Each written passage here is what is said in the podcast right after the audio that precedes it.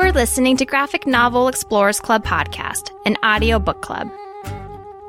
Greetings, explorers. I'm one of your hosts, Johnny. Today, we're chatting with Ian Rosenberg and Mike Cavallaro, the writer and artist of the graphic novel Free Speech Handbook. Published by First Second, Free Speech Handbook is part of the World Citizen Comics series of six graphic novels. Two of the other books in the series are What Unites Us by Dan Rather and Why the People by Becca Feathers. Free Speech Handbook, and the rest of the World Citizen comics are available now. Graphic Novel Explorers Club is available on all listening platforms, including YouTube, so be sure to subscribe and leave a review wherever you listen to the podcast. That's right, explorers. Today we are chatting with author Ian Rosenberg and artist Mike Cavallaro. Ian is a media lawyer and teaches media law at Brooklyn College. Additionally, he is an Emmy nominated documentary filmmaker and since 2003 has provided legal counsel for ABC News. Mike has worked in comics and animation since the early 90s. His body of work, to name just a few, includes the Eisner Award nominated Parade with Fireworks, The Lifetime of Savior 28, Foiled and Curses Foiled Again, and the Nico Bravo series, a 2019 New York Public Library Best Books for Kids selection. Gentlemen, welcome to the show. Thanks for Thanks. having us. And real quick, before we started recording, Ian, you had some uh, some uh, pretty good news about the book being reviewed. Uh, yeah, there's a really nice shout out in today's uh, Sunday New York Times book review in their uh, just published uh, graphic books uh, section. So that was a thrill. Yeah, that's big. See your uh, your book in the New York Times. That's pretty big. So. It was, it's awesome. A nice way to start the morning. So, um, real quick, I, I I'll say off the top, I love this book. I, I thoroughly enjoyed it. I've read it twice now. Um, there's oh, things, yeah, yeah. I it's and and um, I was saying how my girlfriend should have been the co-host of this because she is a librarian. She started off um, as a children's li- librarian and then became a librarian with. Uh, we're here in Sacramento in the Sacramento Public Library System, and now she's a district librarian for a school district. And she was thoroughly blown away by the book, like just completely impressed. She said, uh, quote, uh, the flipping between the present and the past, uh, you could, could be a barrier to get into schools, but with it, but you guys made it so easy, the transition from the past and, and relating it to the present. Uh, one thing that really stood out to me was, um, the whole ordeal with the NFL and kneeling and and how you related that to to to the past and the present. I don't know. It was just a very impressive book, gentlemen. Thank you. Yeah. Yeah. Um, uh, what? How how did you two pair up to to work on this? Uh, well, I've been wanting to write uh, a book about free speech that could be um, a handbook and a, guide for people to understand uh, their free speech rights because I felt like over the last few years, people are really clamoring, um, uh, people of all ages, uh, to know more about their free speech rights. And there really wasn't an accessible uh, way to learn about your rights, uh, short of going to law school. So, um, thankfully, uh, my idea made its way to uh, First Second because um, they just announced the World Citizen Comic Series. and and then Mike made a, a fateful email uh, yeah, I um, I had already been looking for some something I could use what I do as a cartoonist to um, engage in the you know the conversation that was going on. You know, everyone we know felt affected by the 2016 election one way or the other, and um, you know I was no different. And I um, I had a lot of things I wanted to get off my chest, and I I felt that there had to be a better way than um, you know, going crazy on social media and, you know, posting anger on social media. I, I just wanted to like most people participate. like most, yeah, like everybody, you know, I, I mean, I get the urge, but it's, uh, yeah, it, I didn't see how it would be productive. I, I knew it would just lead to more, more arguments. I don't want to engage like that. And, um, you know, I wanted, I wanted to find some way where I could, um, you know, say, contribute something meaningful. And, uh, World Citizen Comics was announced, and I, I, wrote Mark Siegel, who I've already been working with for on a number of books uh, previously, and was just like, you know, this is awesome, congrats. and uh, I would love to uh, participate. And I think he had just gotten Ian's proposal, you know, so he was just like, I just got this, you know, and he, and he wrote me back immediately, and that that was Ian's uh, outline. I was like, I'm in, and, and that was it. Yeah, off to the races. The best blind oh, date setup ever. the creative blind date. Yeah. uh, not that it's focused on him, but Trump is in the book several times, and I and I get that's largely because he didn't understand free speech. Is that is that sort of well, I, I think that um, you know we wanted to begin um, each chapter with a contemporary question. That this is this is designed to not just be sort of a, a theoretical look at the history of the First Amendment, but to really try and answer people's questions uh, about contemporary free speech issues. And inevitably, um, Trump, um, for good and ill, injected himself into a lot of free speech questions. Yeah. So whether it's Colin Kaepernick uh, taking a knee, which you know, Trump uh, tried to make a culture war issue, um, or should students participate in the national school walkout, or could Trump stop Stormy Daniels from speaking on 60 Minutes? Uh, these are the contemporary questions um, that people have, and then we look back at free speech pioneers of the past who fought for similar rights all the way up to the Supreme Court and we learn how um, what the court says about their rights defines our rights today. So it's really it's not a book about Trump. Um, yeah. And I think it still, you know, um, applies uh, to questions that people will have, um, you know, many administrations uh, beyond. But but it is, um, but each chapter begins with a rip from the headlines question, and so uh, so he is definitely a part of it, and he certainly just uh, misunderstands contemporary libel law. Uh, so one of the things he says is that the media can lie and get away with it. And that's the beginning of the chapter on libel that explains the true standard. Um, that is not the case from a case called Sullivan that involved uh, Dr. King and his uh, fellow civil rights advocates. Um, and uh, that gives us the standard that we have today, uh, a real vindication for the New York Times and for journalists everywhere. So that's how you will start with Trump, um, but then uh, hear hopefully really engaging story uh, about other more interesting people uh, answering the questions about our rights today.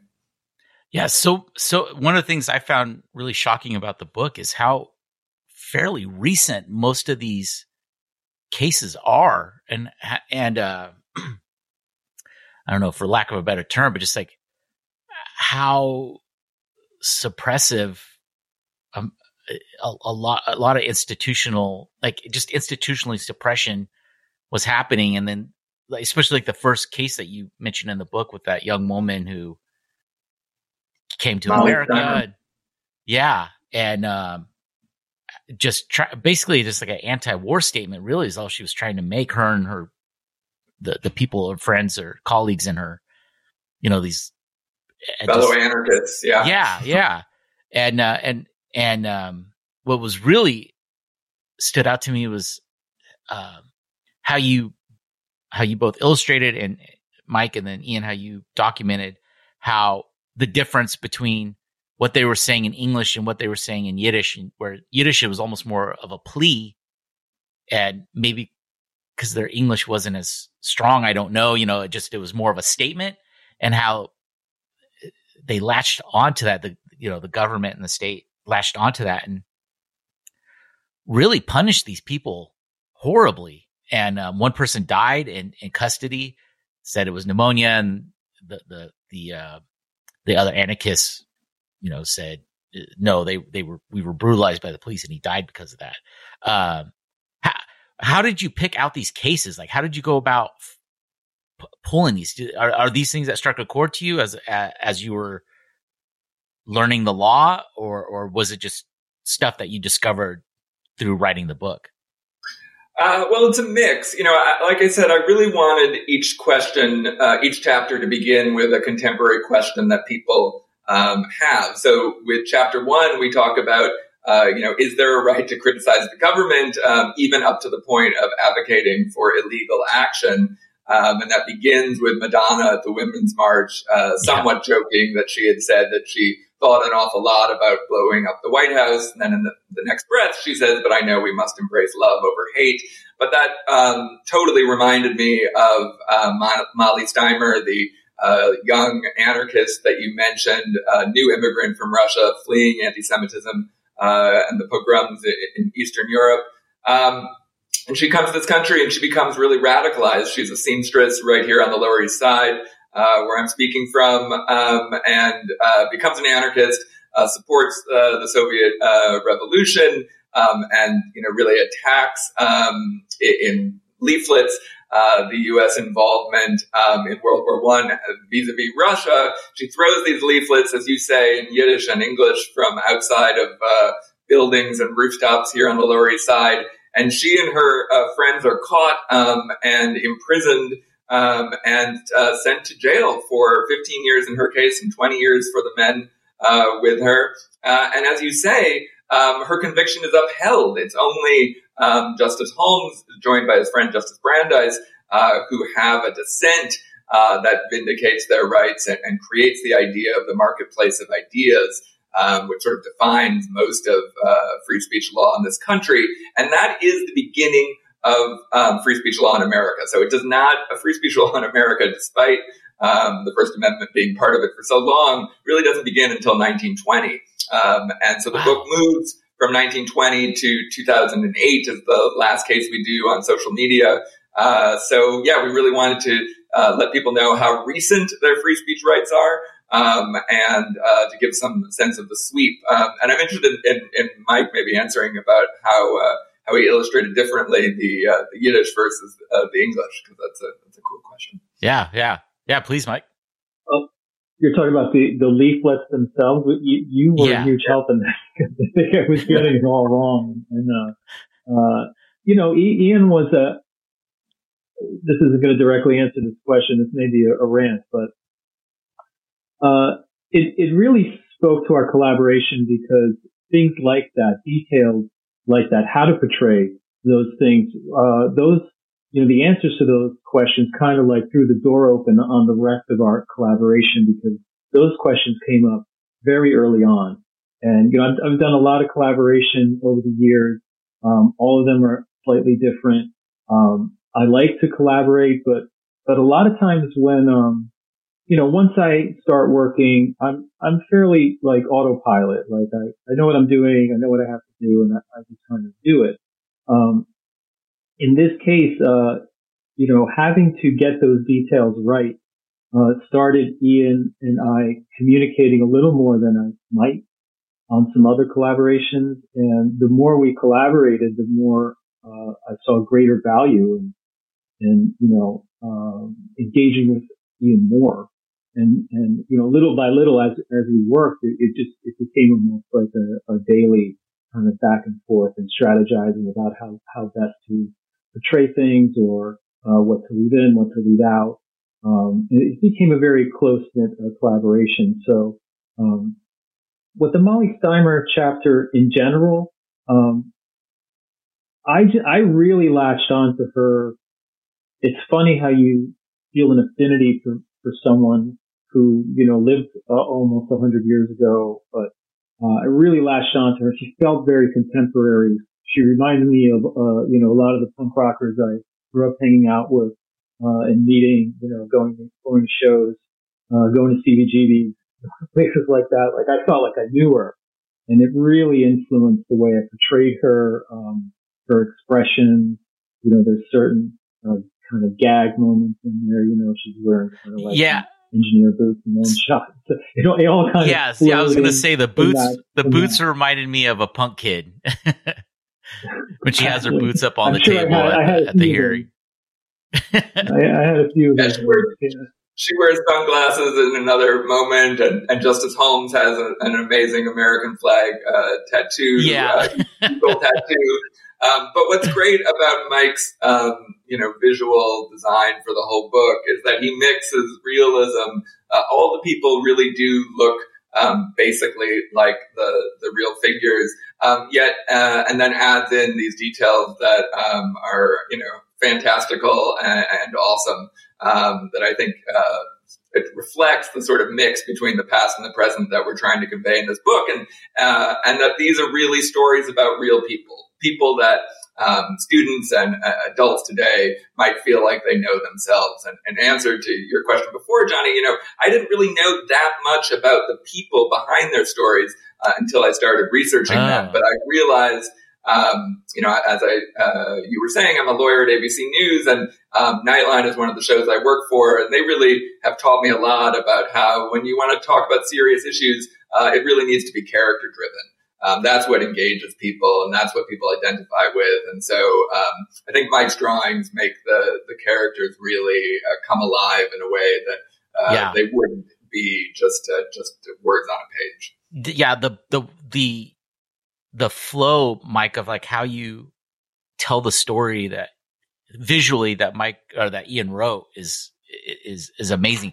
It it feels like a a blend of mm-hmm. like uh, the cartoon history of the universe by Larry Gonick. I, I, I used to read that all the time when I was a kid, and sort of Schoolhouse Rock. It just it just feels like this continuation of things. I, I you know I'm 46. I was uh, a little kid when Schoolhouse Rock was really running you know, quite a lot. Like every every Saturday morning, you you get these interstitials of Schoolhouse Rock, and it just it feels like this, uh like a like you picked up the baton of showing kids in a digestible way of here's the here's your country, here's how to understand this important rule of uh, law in our country, and um, just beautifully done, Mike. I, I it's Thank it's you. one of the things I admire about the book, equally as Ian's writing. Thank you. We're a similar age, and you know, I, I, also grew up watching uh, Schoolhouse Rock, and uh, it, it was a very uh, it was on my mind as a very conscious uh, influence. Uh, you know, as I started to think about like, well, what does this book look like? Um, it, it, was one of those uh, signposts that sort of pointed me in a direction. you know, at least as an early influence as to, you know, what, what the sort of visual language for this uh, was going to be a, a, way to take, uh, you know, a way to use metaphors, a, a way to, to uh, simplify the line art and um, and and present it in a, in a way that um, you know who, the regular people who are you know not not necessarily comics diehards, but you know regular people who would be interested in this book might um, get and, and, and gravitate to. You know, if I if if I can um, if I can keep uh, monologuing here. Yeah, please. In, in my, you know, one, I have a, I have one cardinal rule uh, that I think has kind of developed over the years of making comics. You know, like uh, if if you look at my comics, they, they all kind of look a little different. Like I, I try to change the way a, a book looks uh, to to tailor to the story we're trying to tell, the type of story we're trying to deliver. Um, but but there's one thing in there that little by little has sort of developed, uh, and that I think is o- an overriding uh, approach of mine, uh, which came from uh, a Johnny Cash quote. Um, you know, early on, someone asked uh, Johnny Cash in an interview, um, "Why do you sing like that?" Because his his phrasing and his singing voice, it's very plain. It's, it's just very simple and, and it just it's plain, right? And he was conscious of that. And he said, uh, I sing so that anyone can sing along. I, I, thought that was beautiful. And, um, if there is a, a common ground in, in, in my different styles and the way I approach, I, I don't want, I don't want you to look at dazzling layouts. I don't, I don't want you to look at the, uh, mechanics of the page or anything. I want that to fall away and be invisible. I want to draw so that anyone can read along and you're not wondering, oh, what does that mean or, or, where do we go next, right? All that stuff should be invisible, right? You don't wonder about the typeface when you're reading a book. You know, you're just, you're just taking in the information. And and that is my drive in making comics is, it's working with visual, visual motifs and visual languages that, that rather than have themselves on the back or draw attention to themselves, but disappear in front of you so that you can simply absorb the, the story. And, um, and that was the challenge here was to come up with a, a, a, a line style and a visual language that would be unencumbered and just let Ian's narrative go and, and just, I, I've always said to him, like, when, when you have a great script, get out of the way. And, and, you know, that's what I had here. And that was kind of my approach.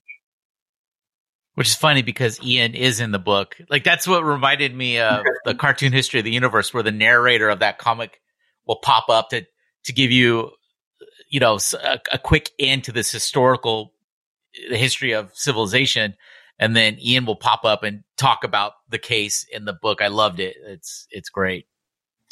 That was Mike's device uh, to get through a lot of uh, a lot of copy uh, that couldn't necessarily be in the the mouth of a character. Yeah, and that's what really astounded me. I was like, there must have been so much copy for this book. How how long did it take you to to to from first your first blind date meeting to uh to to it being published? How long did that take? Well, Mike didn't get the script until uh, like a year after we signed the deal with First Second. Mm. Uh, and then how long from from when you had it? About another year. And I have I have no idea. Um, yeah. I finished it. I finished it a year ago. I was done a year ago. Yeah. Oh wow. Yeah. So yeah, yeah. so I, I think I think it took about a year um, uh, to get it submitted, and then uh, you know about a year to uh, to get published, Copy which is very fast. Actually. Yeah, that's fast. I, yeah. I, have we have a couple friends who work in the com- comics, and it one it took him about three years, four years to get his book published. Like from the time he was like, okay, it's going. Yeah, from what I hear, actually reading it. Yeah, yeah. Uh, Ian, is it, and this is your first foray into comics. Am I am I correct there? It is, yeah. You set a high bar for yourself. uh, well, thank you. I've been a graphic novel fan um, for a long time, uh, starting like many people with uh, Art Spiegelman's Maus, and um, really in, in, college that really opened my. I mean, I've been a comic book fan, um, particularly cartoons and uh, things like Doonesbury and Bloom County um, were really part of my childhood um, which you know maybe in retrospect um, gave me an idea of how to mix political um, yeah. with cartoons. But yeah. Um, but uh, when I heard about uh, when my agent asked me about uh, the possibility of would I be open to it being a graphic novel, I was like, that would be amazing. Is that possible? Um, uh, and then uh, Mike uh, and First Second made that all possible. So yeah, I would love to do more in graphic novels and hopefully uh, Mike and I are scheming to, to do another project. So that's nice. hopefully in the works. Yeah. Yeah. My, my girlfriend, again, a district librarian said, uh, there's lots of content that could lead in. That's her job basically is to find books for teachers to use in their educate, you know, in educating children. And so there's lots of content that could lead into, uh, world history, U.S. history, civics. Um, so she's, yeah, big fan of the book, and and yeah, I am too. If if you're thinking of uh someone in your life that is very vocal about stuff and maybe doesn't quite grasp all of the nuances, this is definitely a book for them. Um, there was uh, oh, let me find it in here. Yeah, we like to say that it's uh, for you know for all ages, but particularly you know, teens who want to speak their mind and change the world. Uh, so I think I think those kind of uh, audiences will particularly uh, enjoy it.